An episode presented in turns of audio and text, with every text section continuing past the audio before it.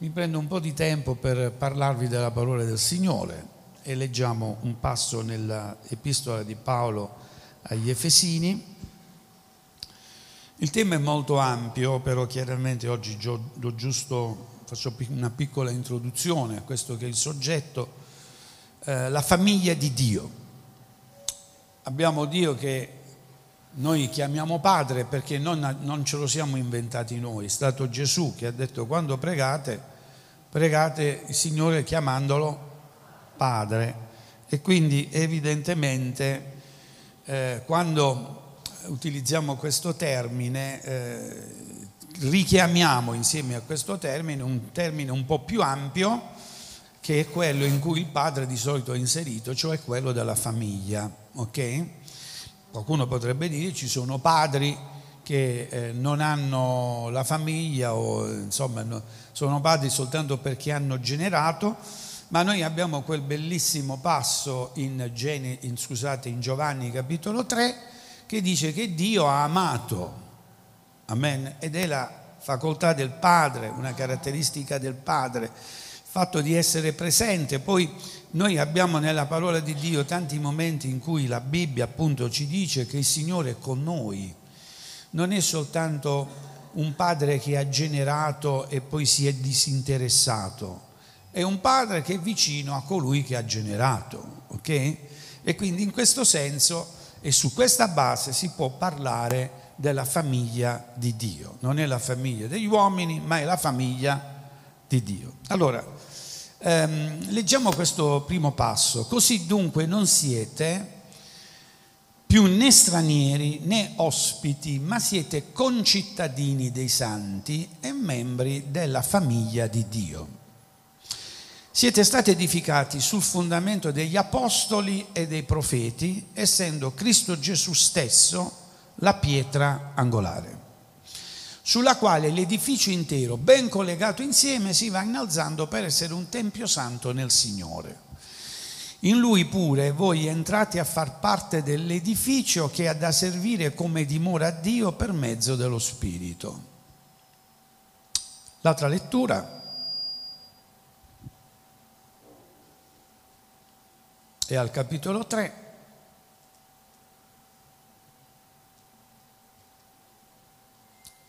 Il 3 di solito è dopo il 2, più o meno, eh, da quelle parti. Oh, ve lo leggo io? L'hai trovato? Ok.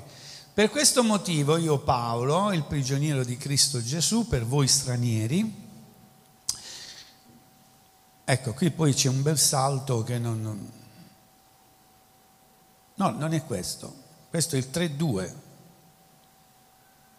Allora, lo leggo io, scusate. Al capitolo 3 dal versetto 14. Per questo motivo piego le ginocchia davanti al Padre del Signor nostro Gesù Cristo, dal quale ogni famiglia nei cieli e sulla terra prende nome. Ok? E questo è il riferimento che ci introduce questa mattina nel concetto della famiglia. E prima al verso al capitolo 2 il verso che ripetiamo è ehm, il verso 19, siete concittadini dei santi e membri della famiglia di Dio. Ma prima non è venuto fuori questo passo, come mai? Eh, non l'ho letto. Membri della famiglia di Dio. Allora, come sapete sono reduce da un viaggio, ho fatto appena in tempo a celebrare il matrimonio, voi immaginate se fossi arrivato ulteriormente in ritardo il guaio che sarebbe successo, ma grazie a Dio è vero, sono riuscito a, essere presente per celebrare il matrimonio, è stata una bella giornata, un bel momento di comunione fraterna, di gioia condivisa, no? Abbiamo visto una ragazza che, possiamo dire, abbiamo vista eh, così, eh, svilupparsi nella sua vita, crescere in mezzo a noi ed è bello poi vedere anche questo passaggio, che è questo del momento importante del, del matrimonio e sinceramente abbiamo tutti gioito. E voglio sottolineare questo, questa, diciamo, questa, questo fatto che quel, quel, quel, quella gioia era una gioia sincera e anche, eh, diciamo, di conseguenza eh, era una conseguenza di una riflessione. Non era soltanto gioia di euforismo, perché sapete, ai matrimoni si gioisce. No, conoscendo la storia, soprattutto chiaramente di, uh, di Anna e poi anche quella di, di, Domenico, ma soprattutto di Anna perché? Perché l'abbiamo, l'abbiamo vista appunto come figlia, è, è, vero, di una famiglia, no? Giusto? Quindi sappiamo le sue vicende familiari, sappiamo della dipartita del papà, sappiamo tutto. Quindi proprio nella conoscenza della persona noi abbiamo potuto gioire di più perché abbiamo visto che Dio è fedele. Amen. Abbiamo valutato che il Signore ha benedetto eh, anche quel momento di ieri perché? Perché abbiamo visto che il Signore effettivamente non lascia, non abbandona, anzi è Lui che porta avanti la nostra vita. Però vi faccio questa domanda e eh, accompagnatemi in questa riflessione. Se noi non avessimo avuto una relazione più o meno stretta con Anna, non avremmo potuto gioire così. Giusto? Questa gioia deriva semplicemente dal fatto, o maggiormente dal fatto, di conoscere le vicende familiari e gli aspetti della vita di Anna e questo è possibile solo quando si vive insieme. Voi sapete benissimo, conoscete benissimo quel passo che parla dell'unione, parlo del Salmo, è buono, è piacevole che fratelli, diciamolo, non divorano, ma dimorano insieme, è buono e piacevole come l'olio versato sul capo di Aaron voi sapete che quell'olio è l'olio dell'unzione e ci dice che in definitiva ehm, nello stare insieme eh, noi riviviamo quell'esperienza, quell'esperienza sacerdotale che si svolgeva in questi termini. I fratelli, i fratelli sacerdoti erano loro che versavano ca- eh, cioè l'olio sul capo di Aronne. Insomma, era un fatto sicuramente di clan familiare, era un fatto riservato ai sacerdoti, ma c'era la gioia dei fratelli nel vedere il proprio fratello Aronne ricevere l'olio dell'unzione e a sua volta Aronne ricevere l'olio dai fratelli. Non so se è chiaro questo concetto. Insomma, l'unzione, quella di cui fa riferimento quel salmo, che come il fatto di stare insieme eh, porta la gioia proprio per il fatto che si sta insieme. Non so se è chiaro questo concetto. È nello stare insieme che si trova quel momento di condivisione che aggiunge quel qualcosa di più che parla proprio dell'unzione del Signore sulla nostra vita. Tante volte io mi trovo a fare riferimento a persone le quali ritengono di poter vivere la loro vita spirituale in piena autonomia e anche indipendenza. Sentite, è vero che il rapporto con il Signore è un rapporto personale, possiamo dire amen. Eh, io non ricevo per eredità la, eredità la salvezza, non, non, ricevo la conoscenza o fede perché eh, diciamo, gli altri me la trasferiscono, ma ricevo quello che ricevo, tu hai ricevuto la salvezza perché hai accettato Gesù come personale salvatore. Ma quanto sono importanti, ad esempio, ecco, gli esempi di altre persone? Il fatto di poter avere vicino delle persone nei momenti in cui abbiamo bisogno di queste persone, o anche poter ricevere degli insegnamenti che magari al momento noi non siamo ancora in grado di poter formulare, assimilare, però li vediamo essere testimonianza vivente nelle altre persone, quelle che stanno attorno a noi. Ora tutto questo è come l'olio versato sul capo di Aronne. È un'unzione, sappiamo che l'unzione che viene dal Signore è quella che in definitiva segna la nostra vita, ok? Quell'olio che è un olio che parla di appartenenza al Signore. Abbiamo spiegato altre volte che quest'olio di appartenenza, questo segno di appartenenza, è lo stesso che viene impartito quando, ricordate, secondo l'epistola di Giacomo, lui ci dice se ci sono delle persone che soffrono, chiamate gli anziani della Chiesa e loro ungeranno con olio. E quel segno, quell'unzione, sta a parlare della partecipazione, sta a parlare del fatto di far parte di qualcosa. E che cos'è questo qualcosa? La famiglia di Dio. Abbiamo un padre, abbiamo un fratello maggiore che si chiama Gesù e noi entriamo a far parte, come abbiamo letto, nella famiglia di Dio. Dicevo che sono tornato da questo viaggio, ho visitato alcune chiese, parlato un po' con qualche pastore.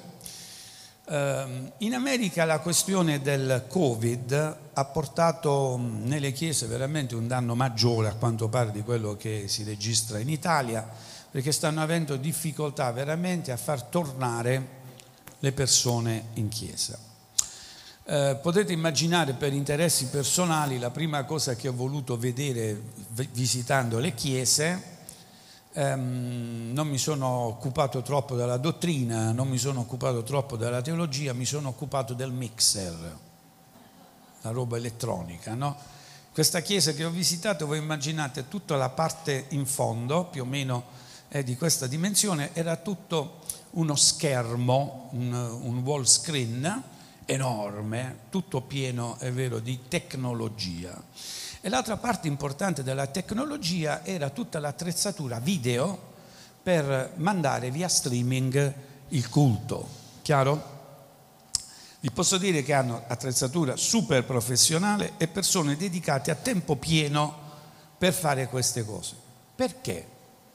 Per il semplice motivo che le persone in chiesa non ci vanno più. Può sembrare un, un, dire, un fatto mm, eh, su cui fare poca riflessione, qualcuno può dire questo è un segno dei tempi, no, no, no, questa è in realtà, sapete, la Bibbia ci dice, noi raccogliamo quello che seminiamo, dobbiamo comprenderlo questo, noi raccogliamo quello che seminiamo. E sapete, se è vero che la tecnologia e se è vero che eh, anche, come dire, eh, l'investimento in tecnologia è un investimento importante perché, ripeto, io ho visto tecnologie per centinaia di, di, di migliaia di dollari, è vero che c'è stato uno sforzo della Chiesa in quella direzione, ma tante volte mi chiedo, non è un giudizio a nessuno, non è che più facilmente investiamo soldi piuttosto che investire il nostro tempo? Punto interrogativo. E perché dico questo? Perché il nostro tempo implica noi veramente, implica la nostra presenza, implica il nostro, il nostro entrare nelle situazioni. Per fare un collegamento a quello che dico prima, immaginate se Anna, di cui ieri abbiamo celebrato il matrimonio con Domenico, strano però che quando si parla dei matrimoni è sempre a femminile, hm? cioè, il maschio sta lì Infatti si dice andiamo alla sposa, non si dice andiamo allo sposo. E lo sposo arriva prima in chiesa, non se lo fila nessuno.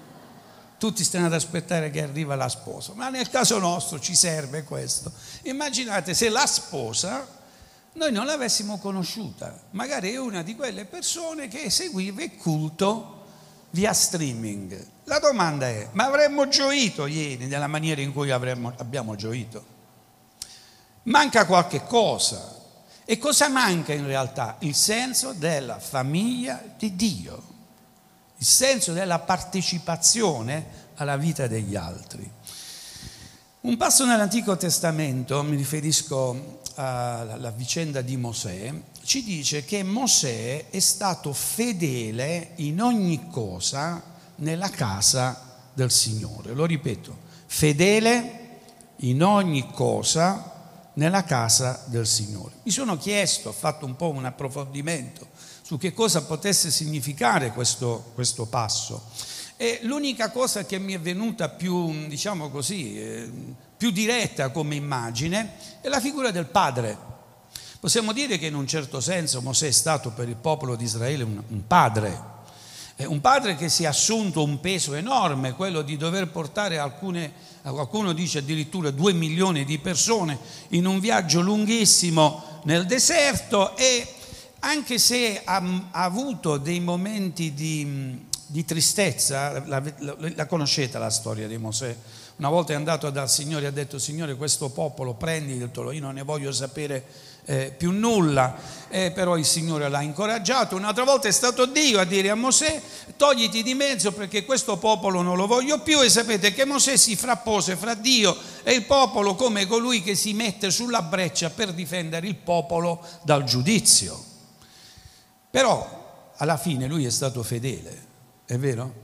Nonostante le difficoltà, nonostante i lamenti, nonostante il fatto che magari in questa famiglia così ampia le persone potessero ribellarsi, potessero contestare, potessero dire tante cose contro di lui. Ma alla fine lui è rimasto fedele nella casa del Signore in ogni cosa.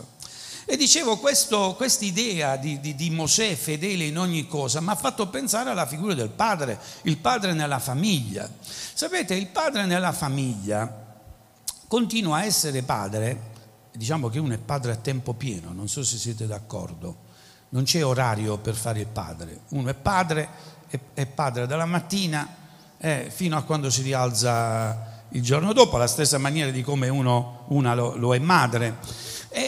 La, la, la, condizione del padre non è soltanto quella di un ruolo, ma è, è, è l'essenza del padre. Io non faccio il padre, io sono il padre. So se è chiaro questo concetto. Io sono il padre. Quindi non c'è, non c'è, uno spazio in cui uno diventa padre, non c'è uno spazio in cui, ovvero un tempo in cui padre lo è, poi padre non lo è più. Uno è padre sempre e comunque. E credo che si rimanga padri anche quando i figli sono diventati grandi e quando i figli ormai hanno assunto la loro autonomia e potrebbero, un padre potrebbe dire non mi importa più niente, fate, eh, fate quello che, che, che, vi, che vi pare, ma non è mai così. Uno rimane padre fino alla fine, siamo d'accordo su questo. Quindi la condizione di Mosè nei confronti del popolo di Israele, ciò che lui è stato per il popolo di Israele, è stato colui che in modo fedele ha assolto a tutto quello che normalmente è la funzione di un padre. Cosa fa un padre? Un padre si interessa del benessere dei propri figli, il padre si interessa della crescita dei propri figli Insomma, il padre si deve interessare per vedere se nella propria casa stia mancando qualcosa. Siamo d'accordo?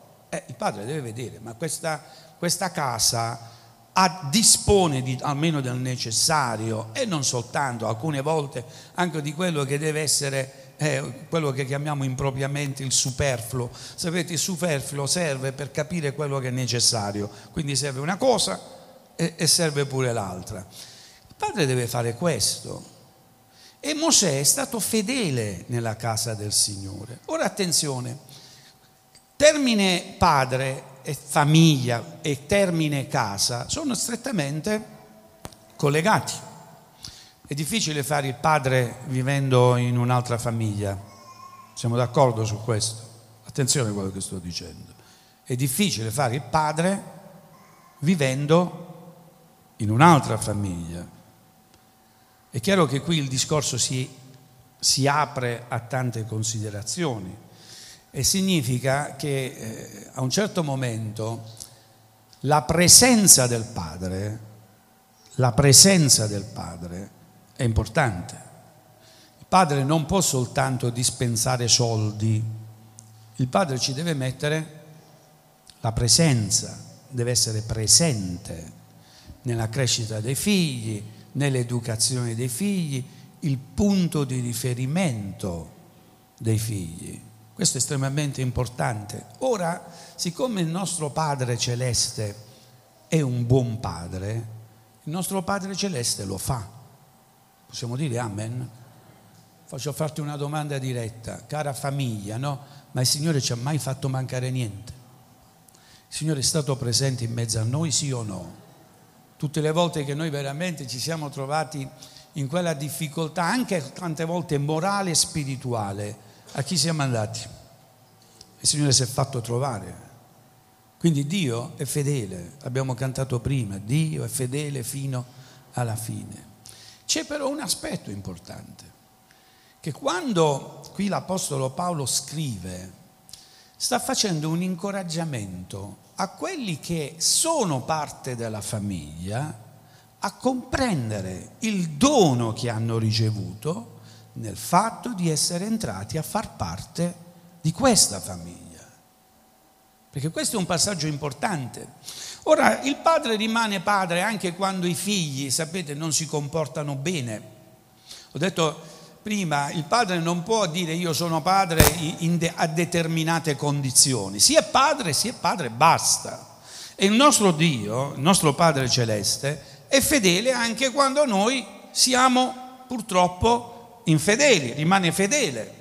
Ma questo passo è un modo con cui l'Apostolo Paolo sta chiamando l'attenzione degli, dei, dei, lettori di questa lettera per dire attenzione, valutate quanto è stato grande il dono di Dio nel fatto di essere entrati a far parte della famiglia di Dio.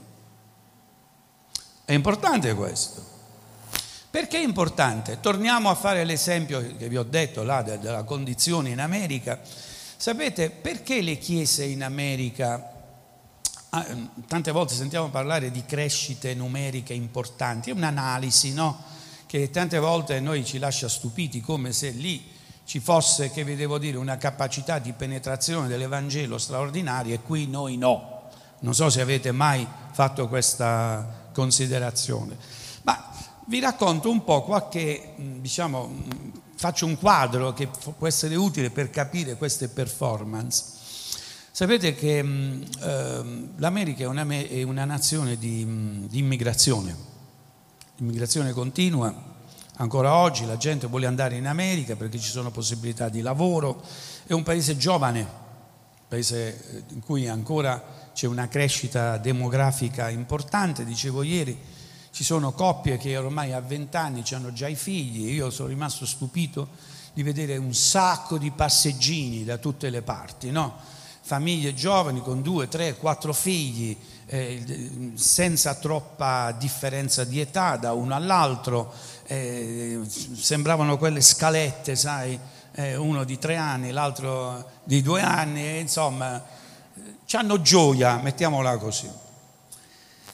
Ma perché eh, tutto questo? Perché chiaramente c'è una prospettiva eh, diciamo, di crescita, c'è un entusiasmo e le persone che vanno lì vanno con l'idea di farsi una vita, chiaro? Chiaramente il sogno americano eh, ha pure il suo, come dire, l'altra faccia della, della medaglia. E, sapete, se in America non lavori, se in America non c'hai un po' di soldi, sei tagliato fuori da tutto e da tutti.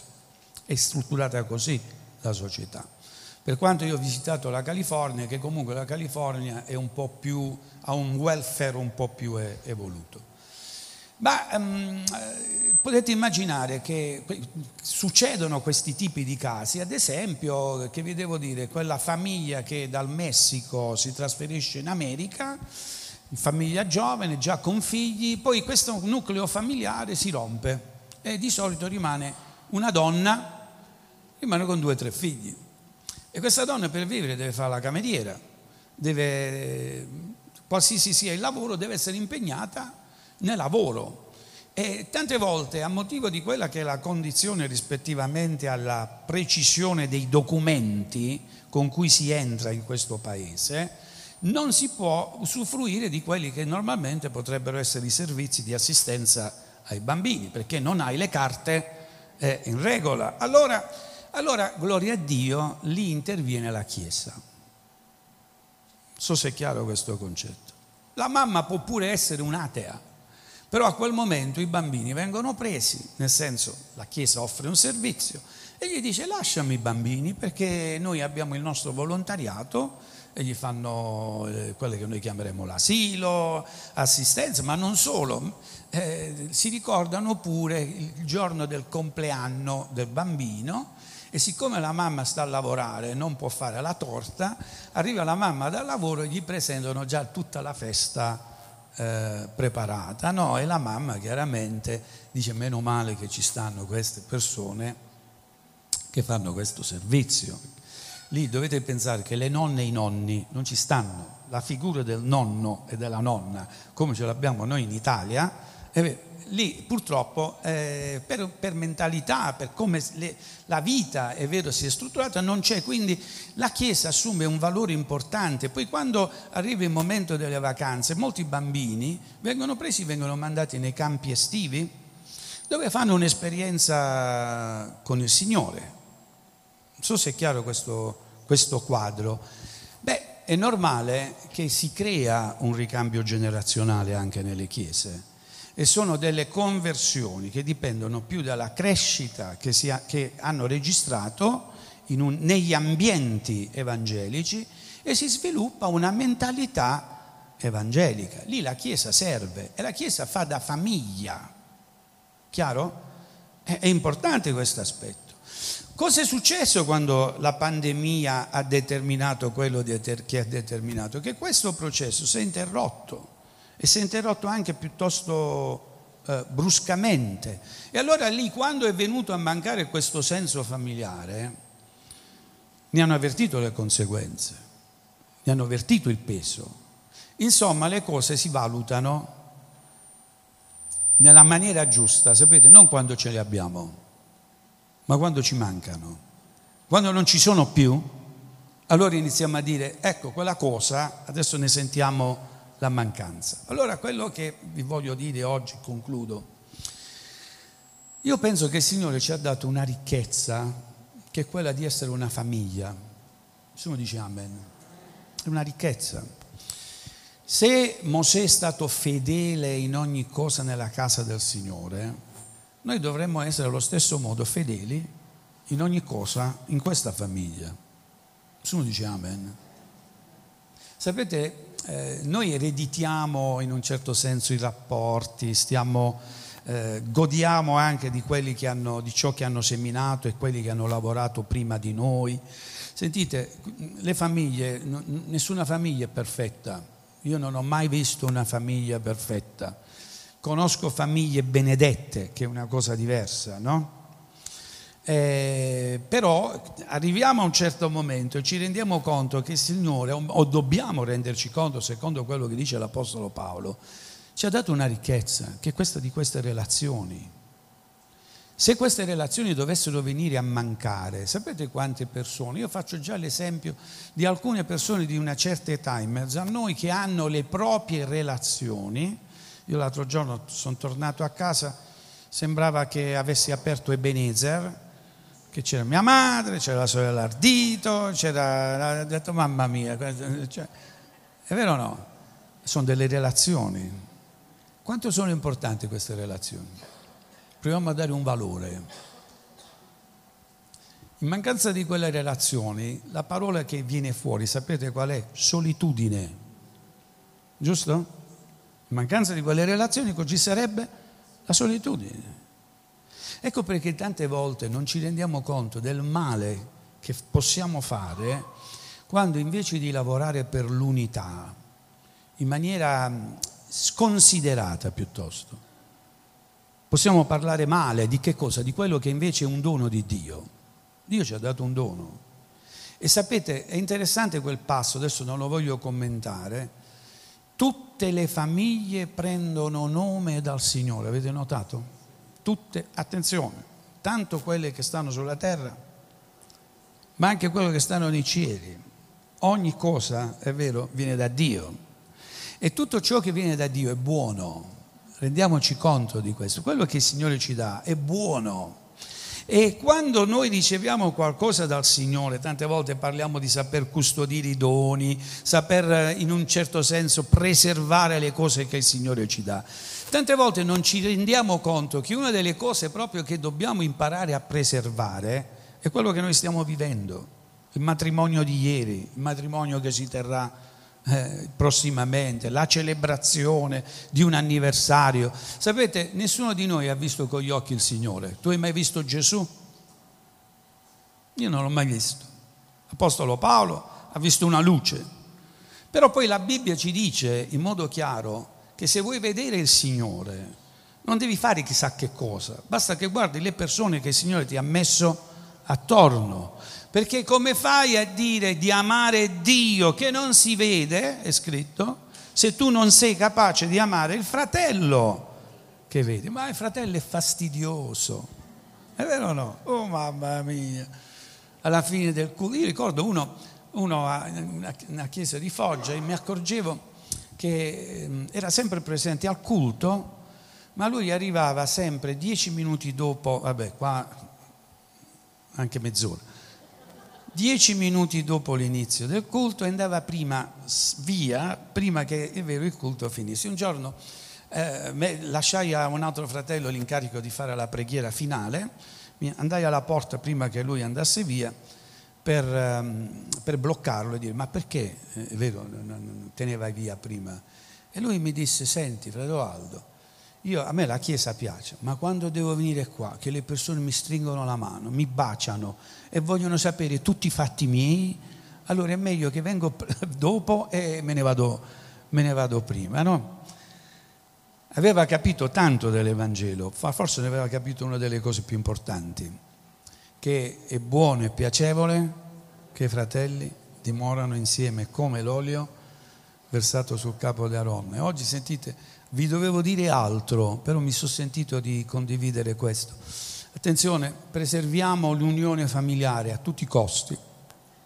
Preserviamo l'unione familiare. Una di queste cose che ho potuto rilevare in un'intervista che ho fatto con un pastore, sapete, lì ho fatto molte domande e ho chiesto a questo pastore um, quale, qual era il tipo di chiesa che lui stava pasturando, cioè se una chiesa di giovani, perché chiaramente quando vedi tutto quell'investimento in tecnologia pensi che siano tutti ragazzi, invece no, lui mi ha detto questa chiesa è iniziata come una chiesa di giovani, però poi i giovani sono diventati adulti, si sono sposati e adesso è una chiesa di famiglie.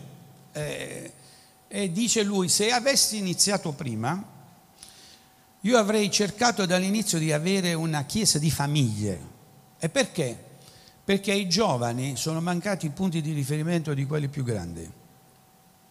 E qual è stata la conseguenza? Sapete che ha detto? Oggi abbiamo un forte tasso di divorzi, forte tasso di divorzi. E tant'è che, si, sapete, i problemi non si risolvono facendo finta di niente. Allora il divorzio non lo vogliamo, escludiamo la questione, chiuso il discorso. No, è un problema che va gestito. È chiaro, no? Eh, il problema sta là.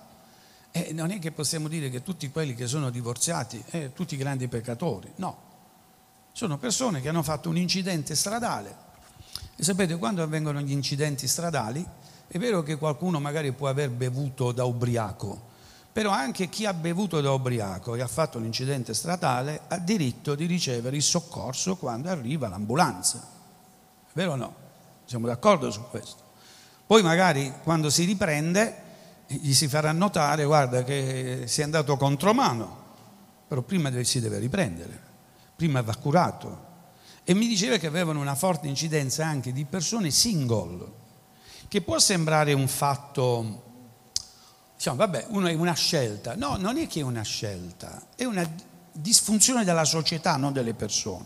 È una disfunzione della società. Sapete perché? Soprattutto, ad esempio, noi in Italia, se noi consideriamo che le persone studiano fino a una certa età, sapete, gli innamoramenti, gli innamoramenti le pazzie si fanno a 20 anni, 22 anni, siete d'accordo? Quanti sono d'accordo? Alzate la mano. Eh?